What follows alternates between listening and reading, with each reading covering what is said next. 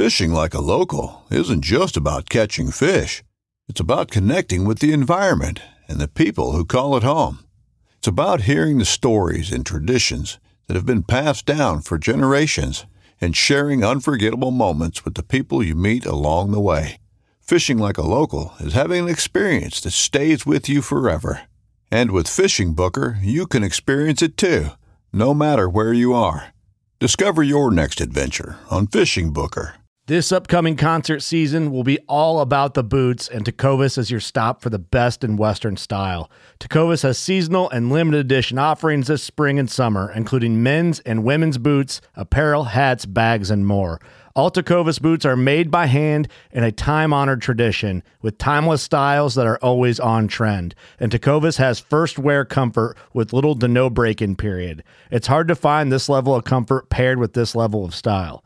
Stop by your local Tecova store, have a complimentary drink or two, that's WCB style, and shop new styles. The smell of fresh leather and friendly staff are at your service. Many stores even have leather custom branding to make your boots truly personalized. And with regular live music and events, there's no in store experience like it. If you can't make it into a store, just visit tecovas.com. That's T E C O V A S.com. They offer free shipping on all boots, as well as free returns and exchanges, and ship right to your door. Go to tecovas.com and find your new favorite pair of boots today.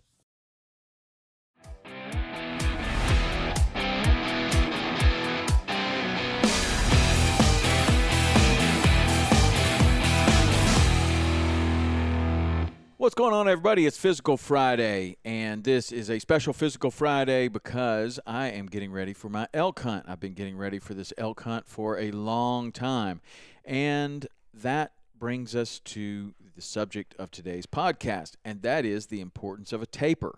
Now, when we're talking about events, things that we train for, that's awesome. We've done many different podcasts on the importance of having a goal out there, whether that's your first marathon or your first 5K or your first Go Ruck event or whatever it is that you're training for. SEAL Fit, Kokoro, Go Ruck Selection, go on and on and on. Whatever your event is that you're training for, the importance of a taper is what I want to talk about today.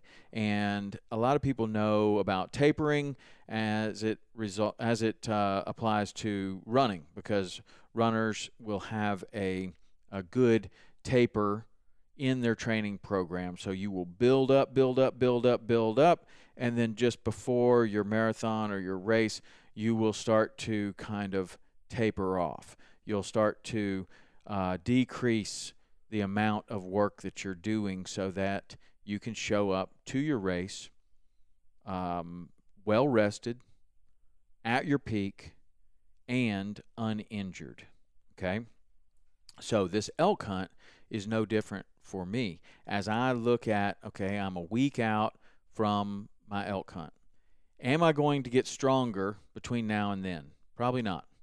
Am I going to um, get in better condition between now or then? Probably not. So, what are the things that I need to work on in this period right here? And that is the things that I can control. I can control some of my skill work. I can be shooting my bow a lot. I can be um, making sure that I'm going to have all the right gear. I can make sure that I'm going to be organized and ready to roll when it comes time. Mostly, I can make sure that I can hit the target that I'm aiming at with my skill work on the bow. Now, does that mean that I'm going to eliminate all movement? No, absolutely not. So, Ross Enamait, he's been on the podcast before. He advocates that during a taper, and mostly what he always trains for and coaches people to train for is boxing. And in boxing and wrestling and combat sports, uh, you are training for an event. In boxing, it's and, and, and in MMA, it is an event that's well out in front of you. You go, you start training, you go to a training camp, and then there's going to be some sort of a taper that you're going to have. You're also going to need to make weight for those events. Um, and so there is a taper that is, is necessary, but you don't want to just eliminate all movement because then you get stale and slow.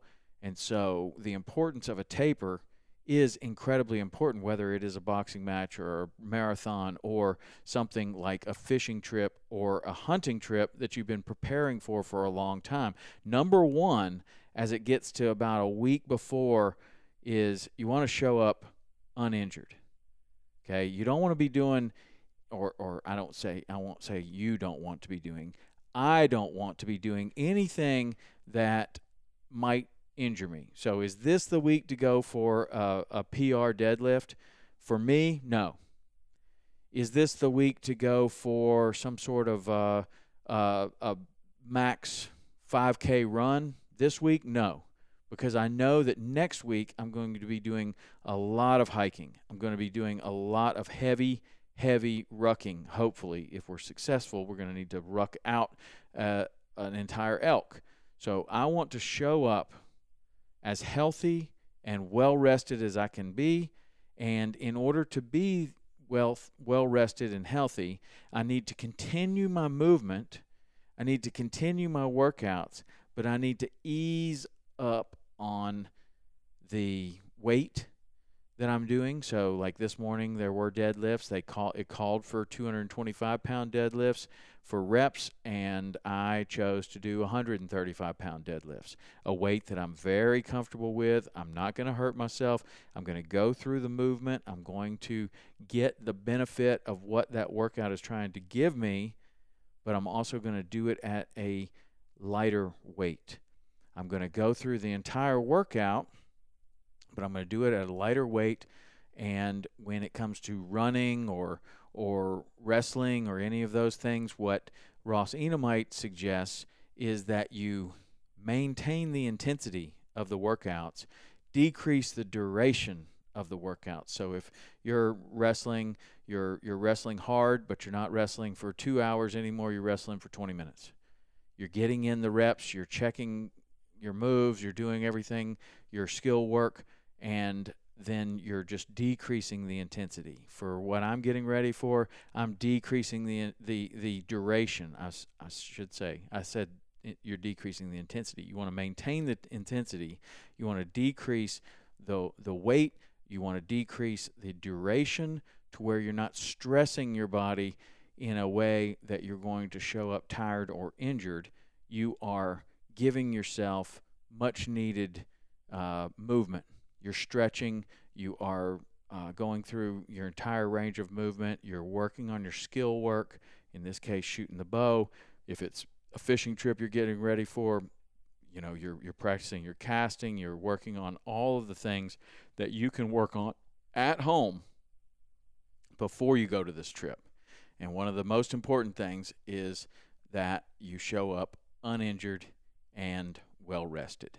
So that is the importance of the taper. The taper allows you to do your very best. The training allows you to to work up to a point to where you are stronger and better conditioned than you were before. And this is where some people might differ with this opinion, but I feel like once you get to, you know, a week out, you're probably not going to get much stronger. You're probably not going to get much more conditioned than where you were before. The work has happened months ago. Months ago. So at this point, let's let's start to rehab. Let's start to stretch more. Let's start to make sure that we are are feeling really good and ready to go. Another thing that I could be doing for sure on uh, a, an event like a like a hunt or a hike or something like that is, you know, how how are the boots? Are your boots broken in? Uh, they better be, and that should have been done months ago. But even if you haven't, if if you're thinking about that now, or your boots blow out before one of these big events, and you still have a week, man, wear those things as much as you possibly can, up to that, you know. And that's a great thing to be doing. You could be taking long walks. Long walks on the week before the trip would be fantastic. There, there, the likelihood of you getting hurt on a long walk, doing something that's going to injure you so that you won't be able to perform on this thing that means so much to you. You've been training for it for a year. The week before is not the time to test. Testing should have happened months ago. So you got what you got, and you're going in with what you got. You can work on the skill work. You can work on things like breaking in your boots. You can work on things like making sure you have all the proper gear. But the heavy duty lifting, the heavy duty running, all of that stuff should have probably happened weeks, months, even a year ago. And so now you're a week out. It's time to kind of back it off a little bit, and that is a taper. Um, that's what I'm doing tapering this week, making sure that I don't hurt myself so that I can end up doing my very, very best on this event that means so much to me, and that's our elk hunt. Um, so, whatever you're tapering for or whatever you're planning, make sure that you plan in there some sort of taper. This is where a coach is excellent, is having a coach. He can help you with that taper. How much taper do you need, uh, and what does it look like? A taper for a marathon may look a little bit different than a taper for an ultra marathon or a tape a taper for a 5k might look a lot different than than tapering for for something else. Um, but showing up un- uninjured is a really really important thing. So whether you get it from a coach whether you do the research on your own or whether you're following some type of program make sure that there's a taper involved and you will be able to show up at your very best all right, whatever event you're training for, good luck, and I will talk to you after this elk hunt. See ya.